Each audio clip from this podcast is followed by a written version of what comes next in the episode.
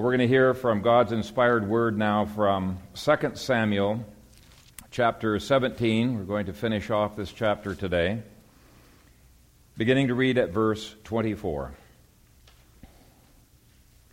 Hear the inerrant, inspired word of God written for you.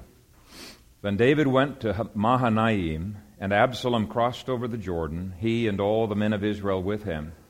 And Absalom made Amasa captain of the army instead of Joab. This Amasa was the son of a man whose name was Jithra, an Israelite, who had gone into Abigail, the daughter of Nahash, sister of Zeruiah, Joab's mother. So Israel and Absalom encamped in the land of Gilead. Now it happened, when David had come to Mahanaim, that Shobi, the son of Nahash, from Rabbah of the people of Ammon, Machir, the son of Ammiel, from Lodabar, and Barzillai, the Gileadite, from Rogelim, brought beds and basins, earthen vessels, and wheat, barley and flour, parched grain and beans, lentils and parched seeds, honey and curds, sheep and cheese of the herd, for David and the people who were with him to eat. For they said, The people are hungry and weary and thirsty in the wilderness. Amen. Father, we thank you for your word, and as we study it, uh, we continue to worship you, and we pray that the meditations of our heart would be acceptable in your sight. In Jesus' name, amen. amen. You may be seated.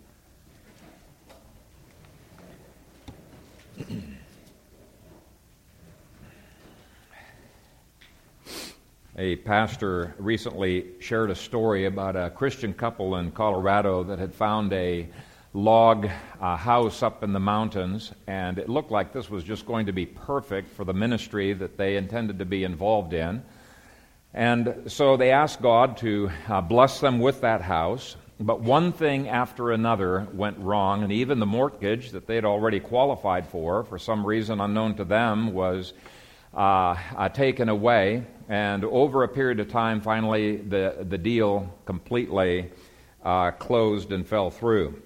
Now, they were disappointed and they wondered why God had not answered their prayer because it just did seem so perfect, but they just left that in God's hands.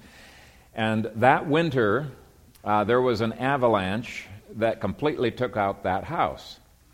Now, they could understand why it was that God at every point was stymieing them in their efforts to get this house. You know, in hindsight, they could see that this disappointment was actually a blessing a blessing in disguise, but at the time it sure did not seem like that.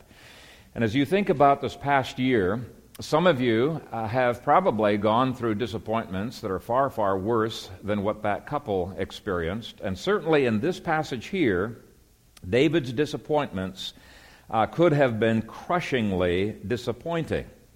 And yet, the interesting thing is that the Psalms that were written during this period of time, and we'll probably look at one next week, the Psalms written during this time, you will discover that even the most crushing of his disappointments were turned by God into blessings. Now, I will admit, not every one of these disappointments that I've listed here are explicitly said to be blessings uh, in disguise. But in Psalm 36, David rejoices in the incredible provisions of God as he is fleeing, leaving everything behind. And he talks about drinking from the river of God's pleasures while he is running for his life. What in the world is going on uh, with that? Uh, David had experienced something supernatural that goes beyond what simply our human abilities can enter into, and we're going to try to dig into that something, especially a little bit later on. But first of all, I want to look at each disappointment and blessing and make application in our lives. And I, I, should hasten to say that just because I listed those there does not mean those are the only disappointments that David had experienced in the last two or three days. Uh, there were a lot more uh, in earlier, uh, earlier verses. I mean, even uh, the misinterpreted one, where he thinks that Mephibosheth has betrayed him, that was a huge disappointment, even though it was totally mistaken. Uh, and, uh, Mephibosheth had in no way betrayed him. But we're just going to focus on the ones that are in this passage. And in verses 23 through 26, you will see that he had disappointments galore. Uh, first of all, he was in exile. Uh, he's, he, he had to flee so quickly that he had to leave everything behind. Verse 24 says Then David went to Mahanaim, that's 23 miles uh, east of the Jordan River. Jerusalem's west of the Jordan uh, River. And it was a fortified Levitical city that Ishbosheth had fled to himself uh, to form a, a rump government. But now the tables have turned, and it's David who is in exile. Now, we'll see in a moment that that city of Mahanaim was an incredible blessing. It was uh, uh, a blessing of the clergy welcoming him and protecting him. But when we've lost everything, it's hard to see the blessings. We tend to focus on what we have lost, and we miss out. I remember when uh, Jim Bakker got out of prison, he talked about the blessings of his prison term. Now, he was uh, the former head of PTL uh, Ministries. It was a huge, huge multi million dollar um, TV program that he lost uh, due to uh, a sex and money scandal. He ended up having uh, a five year prison term, so he was a crook uh, there. But God used that prison sentence to change his heart. To change his theology and to sanctify him. And as soon as he got out, he began preaching against the gospel of money that had so gripped his soul before. And he said, I was teaching the opposite of what Jesus had said. If you fall in love with the things of this world, you will be disappointed. And God wants you to be disappointed. Okay? It's a good thing to be disappointed. But that disappointment and that exile of uh, Bakker uh, into prison uh, was what drove him into the blessing of the Lord. The second disappointment for David was his son Absalom. That's uh, pretty obvious. Uh, verse 24 continues And Absalom crossed over the Jordan. He was chasing David, he wanted to kill his own father. What a louse of a son. What an ungrateful wretch uh, he was. David had invested so much in this son, uh, Absalom, that this was a major disappointment. Uh, he was brokenhearted uh, over this. But uh, when you read again in the Psalms written during this period, you see that David allowed this disappointment to renew him in his own repentance, to make him realize, there but for the grace of God go I, and to dig deeper and deeper into the heart of God. Uh, the huge betrayal led David to write, by the inspiration of the Holy Spirit, at least 17 Psalms. There are a lot of scholars who believe he wrote a lot of other Psalms, but at least 17 that are really not questioned uh, that much. And when you look through those 17 Psalms, uh, you realize that David was ministering to countless people down through the ages through the very disappointment that he experienced, he's ministered to the anguish and the pain and the disappointments of others. So, there's blessings that flowed through David into the lives of others as a direct result of this disappointment. But the disappointment was a blessing to David himself. David had made an idol out of Absalom, had pampered him, refused to show tough love to him uh, when it was needed. And we're going to be seeing that David didn't totally learn his lesson till the end of chapter 18. But Absalom was an idol, and you know what God does with idols, right? He's in the idol destroying business. That's what God is all about. And if you have learned, like David did, to press into the heart of God, you can handle those disappointments uh, much more easily. But if you do not know Jesus and the power of his resurrection, then you are not going to know the fellowship of his sufferings. Or another way of saying it is you won't experience his fellowship in the midst of your disappointments. And uh, the result of that can make you bitter, just like it made Amasa, Amasa Joab, Jithra, and Zeruiah extremely bitter people. And that's usually the two ways that disappointments lead in our lives. It either makes us bitter or it makes us better by God's grace. The third disappointment was that David's army sided with Absalom. Now, when you think about it, you study it, it really is crazy. David had never done anything but good for that army. Um, unlike Saul, he was not a centralist. David believed in a very minimalistic government, and he maximized the, the freedoms of citizens, and he certainly uh, was a hero within the army. And yet, verse 24 continues He and all the men of Israel with him. For some reason, these men are willing to go along with uh, uh, Absalom and his government and to fight against the former commander that they loved. It's really a strange business. And that would be a huge disappointment to David. If your heart is set on popularity, that could destroy you. But if, like David, your heart is set on God and pleasing Him no matter what happens, over time it will wean you away from the idolatry of popularity and wanting to be liked and, and um, uh, the uh, peer pressure that can sometimes happen. But I want us to think about those soldiers a bit. By the end of chapter 19, if you were one of those soldiers, you'd be disappointed in yourself for having sided with the majority. What a huge mistake. You'd be kicking yourself. Now, some people just drift with the current and they do not take unpopular stands that might hurt, might be painful at the time. They become a disappointment to themselves simply because they have not made decisions. Instead, they let others make those decisions for them. Uh, Ronald Reagan uh, recounted the time when he stopped being a passive decision maker. He was actually a pretty young boy at the time, but his aunt had taken him to a, a shoemaker to get a custom made pair of shoes, uh, just pretty pricey stuff.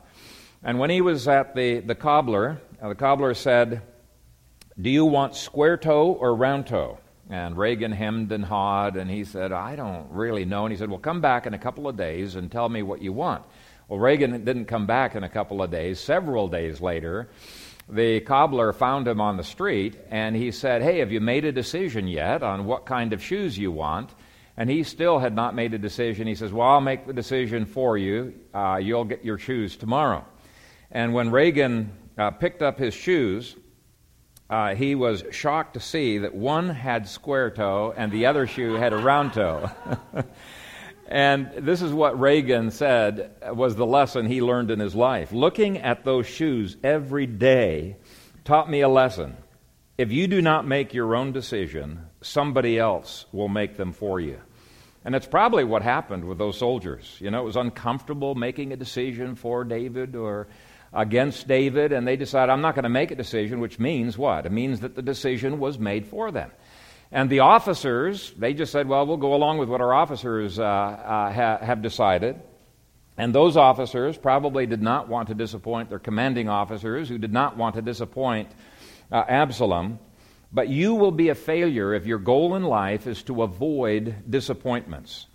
Disappointments are part and parcel of life. If you are godly, you're going to have disappointments and you are going to be a disappointment to somebody. You're, there's no way around it. It's just impossible for it to be otherwise. You're going to have disappointments and you will be disappointments to other people if you are following the Lord. So, fear of disappointment must not keep us from making godly decisions. Now, the fourth disappointment was Amasa. Amasa was Joab's cousin and David's nephew by his adopted sister Abigail. And you might think that within a family they ought to be a little bit more tightly knit than this. And yet, I think most of us know families that have been divided. you know, during the war between the states, there were families fighting on both sides of that war. And all down through history, there have been times where there are family members who are huge disappointments but if you look at it from Amasa's perspective, he had his own disappointments that drove him. Up until this time, he has been bypassed by his uncle David. He's not involved in the government. He's not involved in the. He's been bypassed. This is the first time he's been uh, put into a, a leadership position, and it's by Absalom. And so the question comes why? Why would he have been uh, bypassed? Some think that it was because he was the illegitimate son of David's uh, stepsister Abigail. I'm inclined to think that it was because of Amasa's own ungodly responses to having been a, an illegitimate uh, son, his uh, reactions and attitudes within the family. We can't know for sure, but let's read the whole verse to see what we do know. Verse 25. And Absalom made Amasa captain of the army instead of Joab. This Amasa was the son of a man whose name was Jithra, an Israelite who had gone into Abigail, the, the daughter of Nahash, sister of Zeruiah, Joab's mother. When I was preaching on, in chapter 10, we looked in depth at this uh, verse and we saw that Amasa's relationship to David was very complicated. Amasa's mother was Abigail, the daughter of Nahash, king of Ammon. When David's dad escaped to Ammon, he became friends with the, the family of the king of Ammon. And when the king of Ammon died, Jesse adopted Abigail and her son Amasa when he married the widow of King Nahash. Okay, it's very complicated, and I won't repeat uh, everything that we talked about in that chapter, but let me just uh, give you the highlights uh, that are relevant here. It appears that Amasa's mother was an Ammonite who had converted and become a Jew. And this verse says that his father was an Israelite, but that's not the whole story. He didn't used to be an Israelite because if you look at 1 Chronicles chapter 2 and verse 17, it gives us another bit of information about uh, Jithra. We find out there that he originally was called Jether, and he was an Ishmaelite. Okay, at that time. Later, he fully converted, he became an Israelite. But Amasa's dad, original's background, was an Ishmaelite. Now it gets even more complicated. The text does not say that Jithra married Abigail, as the NIV and the ESV paraphrase it. Uh, it literally says he went into her, and it very deliberately does not speak about marriage. Putting two and two together, scholars believe that David's stepsister Abigail had either been raped by this Ishmaelite or engaged in consensual fornication when she was in, in Ammon. But in any case, Amasa was an illegitimate child, and if you know anything about the culture back then, this gave him a black eye. Now, it happens so frequently nowadays, we don't even think the second thing about it. But back then, it would have been extremely difficult for Amasa, for Abigail, and for Jithra uh, uh, to have made this, this mistake. They would have been a disappointment. And it may account for some of the bitterness and the negative attitudes within the family. Now, maybe reading too much between the lines, I don't think so, but the fact that First Chronicles says he was an Ishmaelite with a different name, and this chapter says he's now an Israelite, show to me that God used this traumatic disappointment to lead Jether to conversion. And when he became a new um, a new man, he took on a new name. And sometimes God will bring gold out of the dunghill uh, of our disappointments. And, and by the way, uh, you might think, okay, this is a, a, weird theory Phil Kayser came up with. Uh, no, this is something that the ancient Jews held to. This is a very uh, common interpretation, and I believe it's the only way of reconciling this passage with 1 Chronicles 2, verse 17, and a couple of other passages. And we talked about that before. But again, it illustrates how we can either respond to disappointment for the good or for the bad. Amasa does not respond for the good. He becomes a disappointment. That's how he responds to his disappointments. He becomes a disappointment himself. Now, I've already dealt with Jithra to some degree, but I do want to highlight the fact that Jithra responded differently than Amasa on one count. He did not allow his negative past to drive his future. And uh, we should not allow our disappointing sins or the sins of our parents to drive our future either. David did not. It would have been very easy for David to be so disappointed with himself and his failures, his sins, uh, that when they got discovered, to uh, respond sinfully by trying to, uh, to hide uh, minimize his sin, rationalize his sin, going on, uh, on the attack about his sin, becoming a tyrant. There's any number of sinful responses that he could have had, but he does not do that. He fully confessed his sin, made what restitution he could. Obviously, there's not entire restitution that he could do. Uh, found cleansing in God's grace, and he went on uh, with life. And there are hints that Jithra did exactly that. He converted, changed his name, and took responsibility for his sins. And I love the image in the lion, the witch, and the wardrobe that came just after Peter had slain the, uh, the evil wolf general Maugrim. Aslan comes up to him and he tells him that he has blood on his sword. And he looks down, sure enough, there's blood. So Peter wipes off the blood and the wolf's hair onto the grass. And then Aslan takes the sword and he dubs him Sir uh, Peter Wolfsbane, and he says, And whatever happens, never forget to wipe your sword. Sometimes in life, we will have skirmishes, and if we are wronged, it's very easy to allow the, the wolf's hair and the, uh, uh, the, the ugly wolf's blood of resentment and bitterness to cling to that sword. And what it does is it dulls us, it, uh, it rusts us, it, it makes our sword unusable. We need to wipe that blood off and we need to go on with life. And that's true even if we are the one who was the, doing the wrong, if we are the one who was the sinner. We need to confess our sins, get reconciled, wipe off that blood, that blood and that wolf's hair. We need to move on with life just like Jethro did with his own disappointment.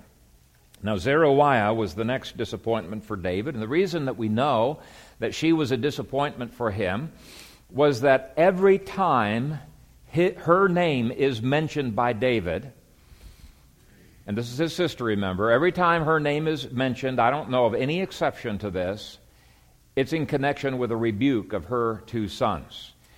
And um, it's rebukes like, These men, the sons of Zeruiah, are too harsh for me. Or, What have I to do with you, you sons of Zeruiah, etc. Now, we've already done a little bit of a study of her in the past, and we've seen that she is characterized as a hard to get along with woman. And the implication of David's words are that Joab and Abishai hold on to grudges just like she did. They're quick to squash differences of view just like she did. She was.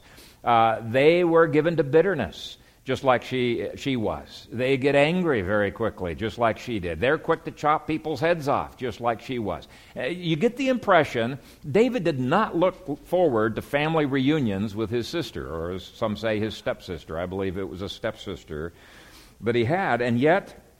Despite the difficulties, David recognized the value of her sons and he used them. Now, it's true that later on, David uh, does try on three occasions, tries to get rid of Joab, and he will try it again in the next chapter. But that's only because Joab now has murder on his hands, and he's a threat to David, and he doesn't know how, quite how to deal with uh, Joab. But even before that murder, Joab was hard to get along with, and yet at that time, he was greatly valued by David. Um, he recognized only God can change the heart and he didn't value the attitudes of Joab, but he does value Joab as a person. Almost every commentator will say that David would not have survived without Joab. Even the people who have become the worst disappointments can be valued if we will look at life from what God is seeking to do rather than simply what will make us feel better. And let me tell you, the people God brings into your life for your good don't always make you feel good, and that's okay, so long as it doesn't make you bitter and does not make you have resentment. And David had a remarkable ability to forgive and to put up with incredibly tough uh, characters. In fact, when we get uh, to that list of uh, mighty men, the heroes of David, you're going to be shocked at some of the people that David was willing to hang around with. And I think he was a model for us in that. Just like Jesus was a model for us when he was a friend of good guys? No, he was a friend of sinners, right? And we need to be reaching out uh, just as uh, David did as well. Uh, Jesus took into his uh, midst uh, the two sons of thunder, which everybody says they had tempers, you know, they were hard to get along with. He took into his midst Simon the Zealot. If you know anything about the Zealots, you think, whoa, why in the world would he have a zealot uh, uh amongst his 12 disciples? But here's the point if curmudgeons get you angry, you know, you know what a curmudgeon is, right? A curmudgeon is a guy who's just ornery, he's hard to get along with. If curmudgeons get you angry, don't just look at what's wrong with a curmudgeon. Of course, there's stuff wrong in his life. He shouldn't be a curmudgeon, and God can deal with him. But what you need to be asking yourselves is why do I let that curmudgeon get under my skin? Why do I get so, so irritated? What's going on inside of my heart? I want you to consider the possibility that God has given that curmudgeon as his gift for your sanctification. And you need to start thanking God for that curmudgeon. Say, Lord, I'm going to do the best I can loving this person and working with this person and valuing him as a blood bought saint. The last disappointment is given in verse 26. So Israel and Absalom encamped in the land of Gilead. The Israelite armies had crossed the Jordan River. They'd caught up with David in a remarkably short period of time. Now, Hushai had hoped to slow them down with his advice. His advice was accepted, so it slowed them down by a few hours. He was probably hoping for a week or two so that more troops would be able to defect to David, but at least it slowed it down enough for him to get to Mahanaim. But it would have been nice to have a little bit more time. And yet, God gets far more glory by things working out this way. He gets more glory when David wins against unbelievable odds than if David's wishes were, were satisfied. So hopefully you can see how there were blessings hidden even in the disappointments. Now, you may not be able to discover what the blessings are and the disappointments that God has uh, placed into your life over the past year, but by faith, you know without a shadow of a doubt that they are there. Romans 8:28 guarantees that they are there. By faith you can put off the negative feelings and you can begin thanking God, yes, for those disappointments. Not just that there's good in the midst, but thanking him for those disappointments that they are working together for your good. And this is exactly what David did in Psalms 36, 37, 55, 61, 63, and other Psalms. And what I'm going to do for you right now is I'm going to read uh, the first few verses of Psalm 37. and maybe you can make this to be your response to the disappointments of the past year. Okay, on the day of this flight from Absalom, David said, Do not fret because of evildoers, nor be envious of the workers of iniquity. For they shall soon be cut down like the grass and wither as the green herb. Trust in the Lord and do good Dwell in the land and feed on his faithfulness. Delight yourself also in the Lord, and he shall give you the desires of your heart. Commit your way to the Lord. Trust also in him, and he shall bring it to pass. He shall bring forth your righteousness as the light, and your justice as the noonday. Rest in the Lord, and wait patiently for him. Do not fret because of him who prospers in his way, because of the man who brings wicked schemes to pass. Cease from anger and forsake wrath. Do not fret, it only causes harm. So that's the first bit of advice that David gives when you have disappointments in your life. Put off the negative responses that your flesh is, has a tendency to give. But if that's as far as you go, you're not going to yet enter into the supernatural joy that David experiences in Psalm 26. In addition to putting off the negative emotions of bitterness, anger, fretting, envy, disappointment, frustration, that's what he's putting off in this psalm here, he then puts on the supernatural graces of joy, peace, love, forgiveness, patience, and other positive virtues that flow from the power of the Holy Spirit that men cannot do in their own strength. We're talking supernatural here. David counted his blessings on this flight. he had, after all, escaped. Verse 27 says, Now it happened when David had come to Mahanaim.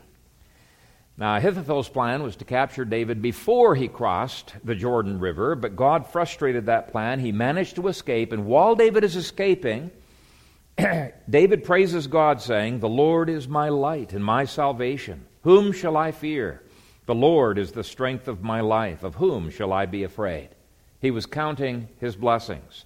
Now, I've already mentioned that Mahanaim was a Levitical city, it was where the clergy resided. And these clergy welcomed David with open arms, and they took a huge risk in doing so, because you remember from chapter 16 that Absalom's full intent was to destroy any city that harbored David. So, if David does not win in the next chapter, they could be history. And uh, this was a time when the church interposed itself against an ungodly civil government and provided safety and harbor for those who were seeking to escape uh, from its tyranny.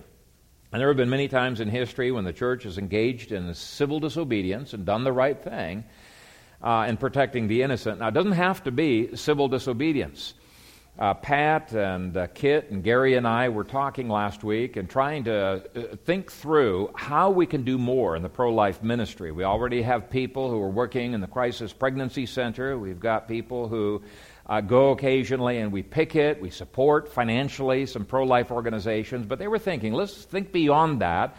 How do we as a congregation provide refuge for babies who are destined to die? We thought, well, one way that we could do it, and we're going to try to strategize and see what the legalities and everything are, but one way that we could do this would be to uh, help uh, provide for the, the delivery in a hospital of a baby uh, who is, uh, uh, that, that, that, that, you know, there's so many factors that go into abortion. Finances is one of those. Another way that we could do it is uh, provide shepherding homes for mothers who are being almost forced into getting an abortion uh, by either parents or by boyfriends or something else like that. But there may come a time when this church, on many different fronts, is going to have to become a city of Mahanaim. In other words, we're going to have to protect those who are fleeing, need refuge, need protection.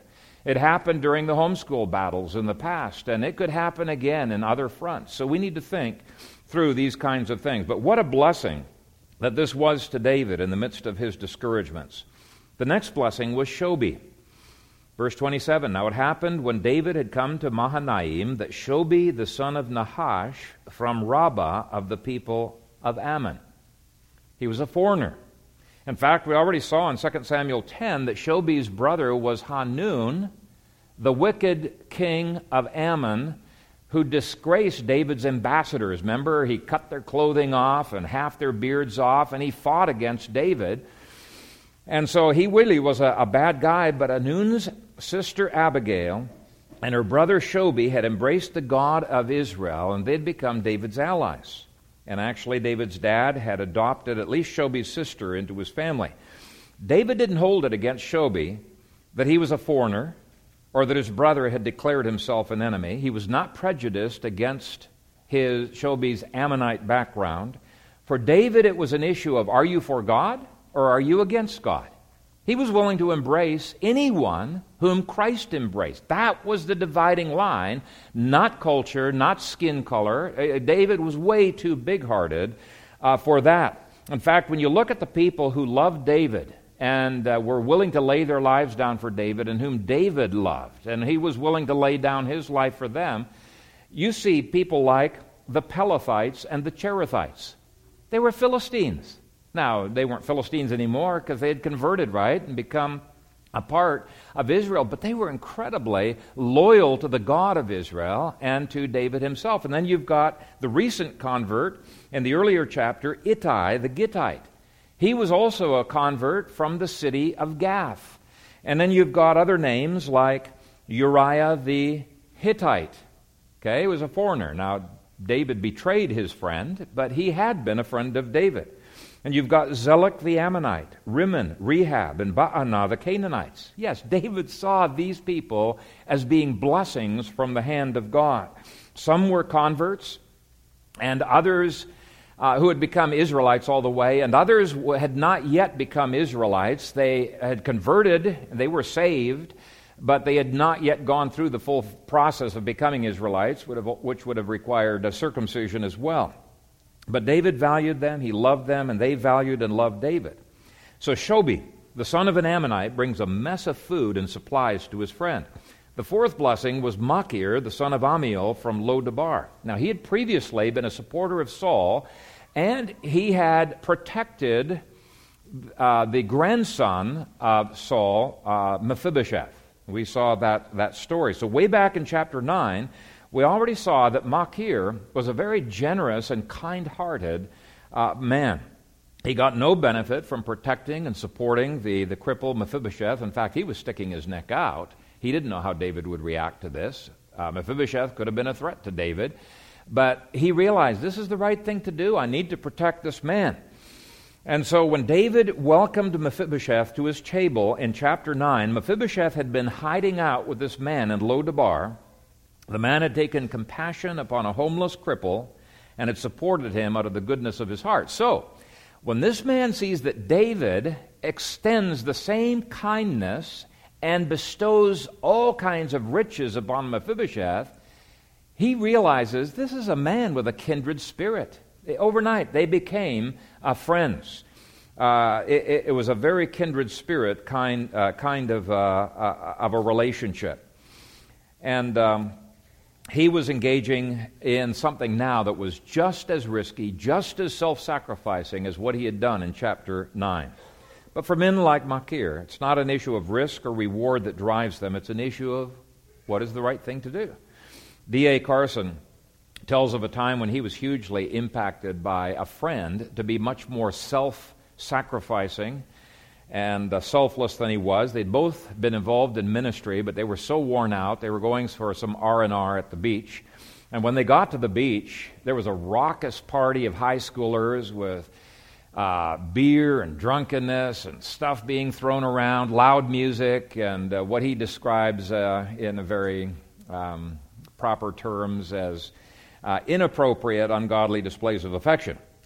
But anyway, D.A. Carson writes Deeply disappointed that my evening's relaxation was being shattered by a raucous party, I was getting ready to cover my disappointment by moral outrage. I turned to Ken to unload the venom, but stopped as I saw him staring at the scene with a faraway look in his eyes, and he said rather softly, High school kids, what a mission field.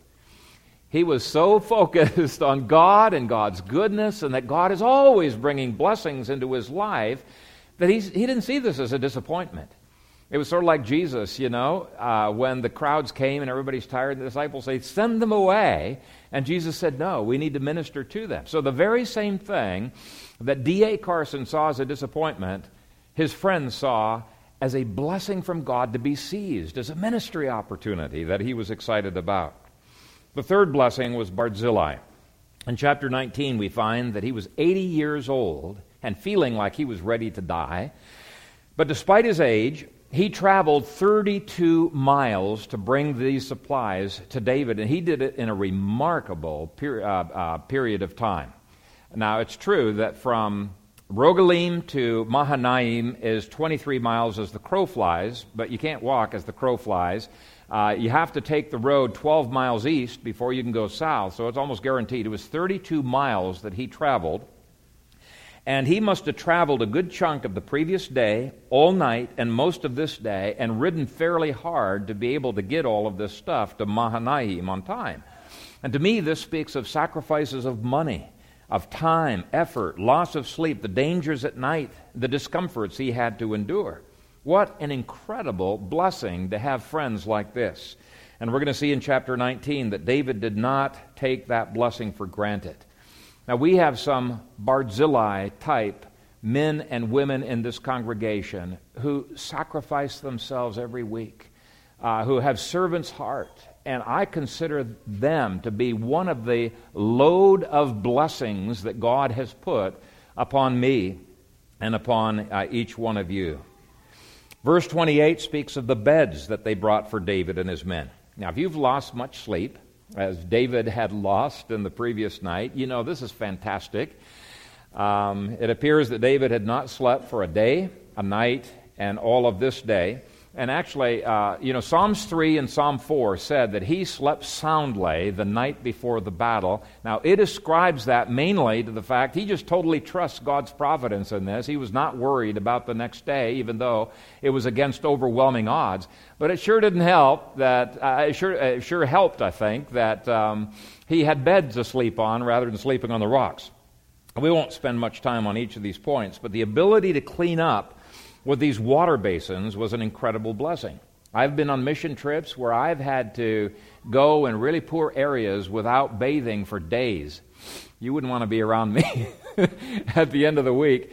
Oh, man, especially when it's hot. And when you come to a house and they have a warm bowl with a washcloth and you can take a sponge bath, you are in heaven. It's such a blessing.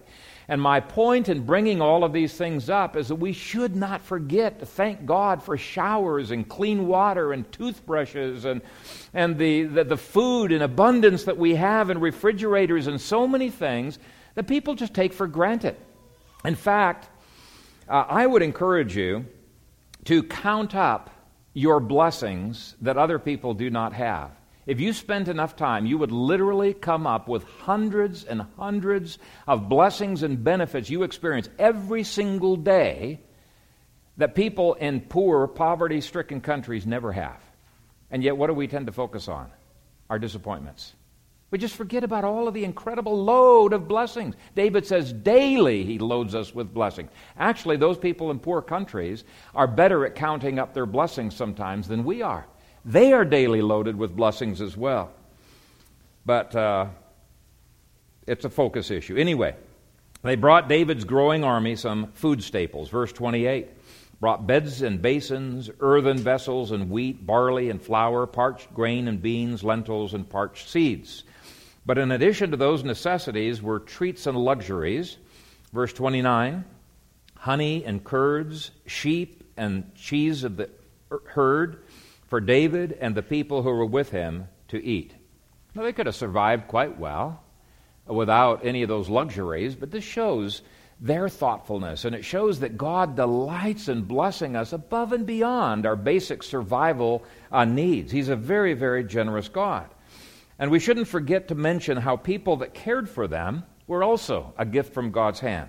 I'm so thankful for the friends that God has given to me in you in this church. Verse 29 ends with the observation For they said, The people are hungry and weary and thirsty in the wilderness. They were thinking of the needs of others ahead of their own safety. I mean, just think of the context. The enemy is nearby. This is not a secret friendship. They are publicly identifying with David and supporting David. And like I said earlier, this could get them into huge trouble. If, if David does not win this battle, they could be history. and yet, uh, these were the type of people who did not allow inconvenience or danger to dictate their relationships. Now, there were plenty in Israel, we've already seen, who just went with the flow. It's much easier to do that.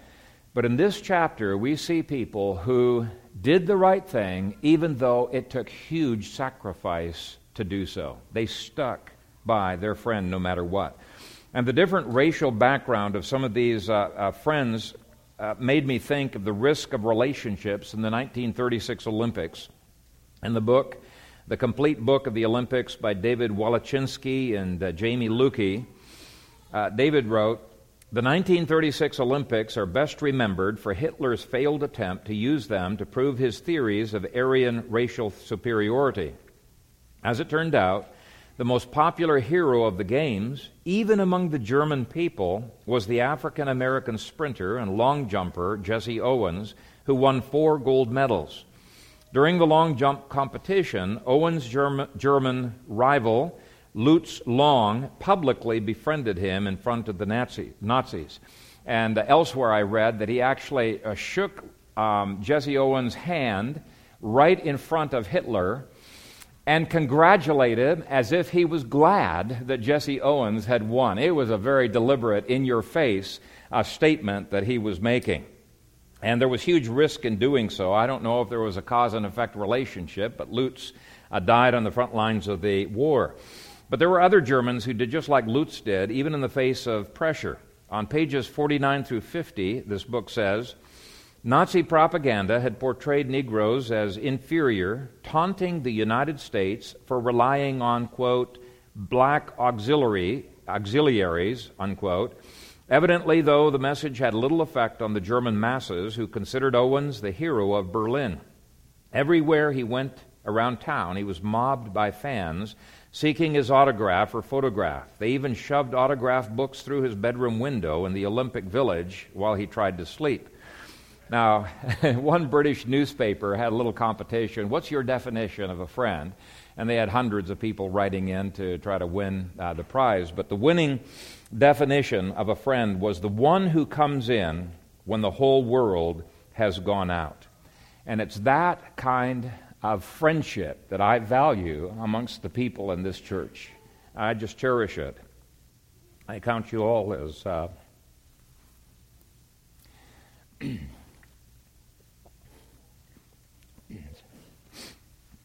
some of the blessings that God has loaded, loaded, absolutely loaded upon me. So thank you very much. But of course, the greatest friend that David had was God Himself. And when you read the Psalms that David wrote during this period, you realize that David considered God's grace to be more important than his kingdom, his life, or anything that he possessed. And since I hope to preach on maybe one or two of those Psalms, the only thing I'm going to highlight here is uh, that even if you have been robbed of every blessing, or you think you've been robbed of every blessing except for salvation and God's sustaining grace, you are blessed indeed. And so, as we begin this new year, I think it's appropriate to be reminded from both this passage and the Psalms that form the background to it that it's critically important that we become a thankful people, not a grumbling people. Uh, while the Scripture does not call us to ignore disappointments, let's focus on the blessings. Uh, Robert Cleaver Chapman was an English pastor in a strict and particular Baptist church in the early 1800s in England. Later on, he, he changed denominations, became a pastor of uh, Plymouth Brethren. And Charles Spurgeon called him, quote, the saintliest man I ever knew. Now, even though he was from a different theological background than, than, than we are, we're much closer to Spurgeon than he was. I think he was far closer to God and far godlier uh, than I am, and I so value him as a role model. He was very self sacrificing, just like David's friends were. He was an encourager. His love was so deep that to this day they speak of him as the apostle of love. He was patient under God's providences, but what blew many people away was how joyful and cheerful he was, even under the most dire and difficult of circumstances. One day he told a friend, I'm burdened this morning. Well, the friend was kind of puzzled because he never seemed to be burdened, and his face sure didn't look like it was burdened. And so he said, Are you really burdened, Mr. Chapman? And his response is classic Chapman Yes, but it's such a wonderful burden. It's an overabundance of blessings for which I cannot find enough time or words to express my gratitude. And seeing the puzzled look on his friend's face, Chapman added with a smile, I'm referring to Psalm 68, verse 19, which fully describes my condition. In that verse, the Father in heaven reminds us that he daily loads us with benefits. The load of blessings was so full in his life that he could hardly bear it. He felt like he was going to bust for joy. Uh, just an amazing thing. Now, when you when you realize the difficulties in his life, his joy doesn't make any sense unless, of course, you've experienced the supernatural joy of the Holy Spirit just like he did. We're not talking about something man made, we're talking about something that comes from heaven. Then it makes perfect sense. So here's the question this morning Do you see yourself as loaded with benefits, or do you see yourself as loaded with disappointments? Now, I'm not in any way wanting you to deny your disappointments. That would be ridiculous. David does not deny uh, his disappointments, they are real. It's foolish to ignore them. But in the Psalms, David took his disappointments to the God who cares and he dropped them at his feet. Now, too many times what we do is we take our disappointments to God in prayer and then we take our disappointments right back with us. And then we take our disappointments to God in prayer and we take our disappointments right back with. We never drop our disappointments, they're always with us. And what we need to do is learn how to drop those disappointments at the feet of Christ. And that's exactly what Psalm 36 teaches us to do. In the first four verses, he's dropping his disappointments, his load of disappointments. There was a gal- uh, disappointments galore, remember. And then he picks up another load. It's a load of blessings from the throne of Christ, and that's verses 5 through 12. In fact, why don't you just go ahead and turn there with me?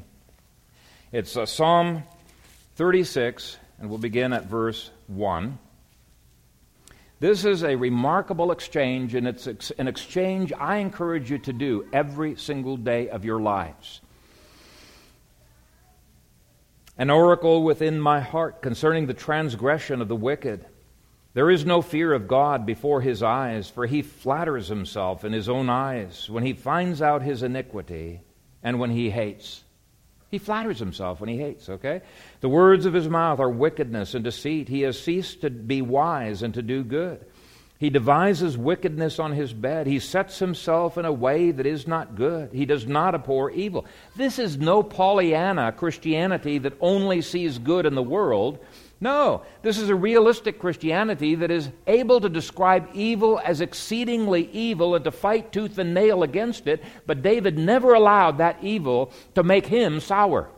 Okay, that's the point. Every day he takes his pains and his disappointments to Christ thanks Christ for being willing to bear those pains on his behalf. Now, he's looking forward, we look backward, but he had faith in Christ. So he's thankful to Christ that he's willing to uh, bear those in his behalf. He drops off those disappointments and he picks up a new load, and that's what we're going to read here in verses 5 through 10. Your mercy, O Lord, is in the heavens. Your faithfulness reaches to the clouds. Your righteousness is like the great mountains. Your judgments are a great deep. O Lord, you preserve man and beast. How precious is your loving kindness, O God. Therefore, the children of men put their trust under the shadow of your wings. They are abundantly satisfied with the fullness of your house, and you give them drink from the river of your pleasures. For with you is the fountain of life. In your light we see light. Oh, continue your loving kindness to those who know you, and your righteousness to the upright in heart. And then he gives a, a quick backward glance uh, at, at his disappointments, and he says, Let not the foot of pride come against me, and let not the hand of the wicked drive me away. But then notice this statement of faith There the workers of iniquity have fallen, they have been cast down and are not able to rise. What a wonderful perspective. It's not denial, but it is a positive perspective on life that gives David daily joy. And Philippians 4 does exactly the same thing. In verse 4, it calls us to rejoice in the Lord always. And again, I will say rejoice. And it tells us exactly how to do that. It's exactly the same two steps that enabled David to drink on that day from the river of God's pleasures. First of all, Philippians 4 6 through 7 tells us what to do with our disappointments. Doesn't tell us to be in, in denial. Instead, it says, be anxious for nothing. That's David's fret not of Psalm 37, right?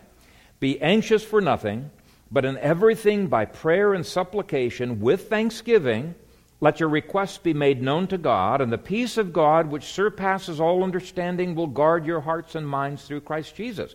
It says if we are willing to leave our requests and our disappointments at God's feet in faith and with thanksgiving. Those are two critical conditions. In faith and with thanksgiving, God's supernatural peace will guard our hearts. That's exactly what happened to David in Psalm 3 and in Psalm 4. He's able, according to those Psalms, to sleep peacefully throughout the whole night and not worry about the, the incredible odds that come against him. There are probably plenty of other people to worry about that. But he's able to sleep. Why? Because God's peace is guarding his heart. Have you learned how to drop your burdens, or do you pick them right back up again and carry them? If you feel the weight of your disappointments, pains, hurts, and frustrations this morning, I would urge you to ask God to give you the ability to dump them and leave them at the cross of Christ. Now, initially, you might have to do that hundreds of times in a day until it becomes a habit to not pick those burdens back up again. But anyway, Philippians 4 says the first step is to drop your disappointments at the feet of Jesus in faith and thanksgiving. That means no grumbling, because that'll kill your faith. In faith and thanksgiving. And the next verse says that then frees us up to focus on God's blessings. It says, Finally, brethren, whatever things are true, whatever things are noble, whatever things are just, whatever things are pure, whatever things are lovely, whatever things are of good report, if there is any virtue, if there is anything praiseworthy, meditate on these things. Now, Satan's going to do everything he can to get you to do the exact opposite. Satan will try to get you to meditate on the things that are not true, whatever things are ugly, whatever things are miserable, whatever things you don't have, whatever irritates, whatever is disappointing, whatever is missing. But if you want David's peace, joy, and drinking from the river of his pleasures, of his delights, you will need to learn to handle disappointments and blessings just like he did. Drop the disappointments at the feet of Jesus with faith and with thanksgiving that he can handle them quite well, and then being totally confident he's going to answer your prayer. That's faith. You can be freed up to focus on the blessings of the Lord, just as Pastor Chapman was in the habit of doing. May this be true of each one of us in this coming year. Amen. Father God, what a, a boatload of disappointments and blessings that David experienced. And I know that there are people in this congregation who have their own disappointments. But I pray that those disappointments would not blind them to the unbelievably glorious work that you are doing in their midst, conforming them to the image of Christ, working all things together for your glory and for their good. Help us, Father, to see with eyes of faith, to speak with eyes of faith, to not kill our faith with negative words and affirmations and negative, uh, uh, negative uh, emotions, but instead, Father, that we would put off, even if it's every minute putting them off, until we learn to daily lay at the feet of Jesus our disappointments so that we can walk in the joy of the Lord.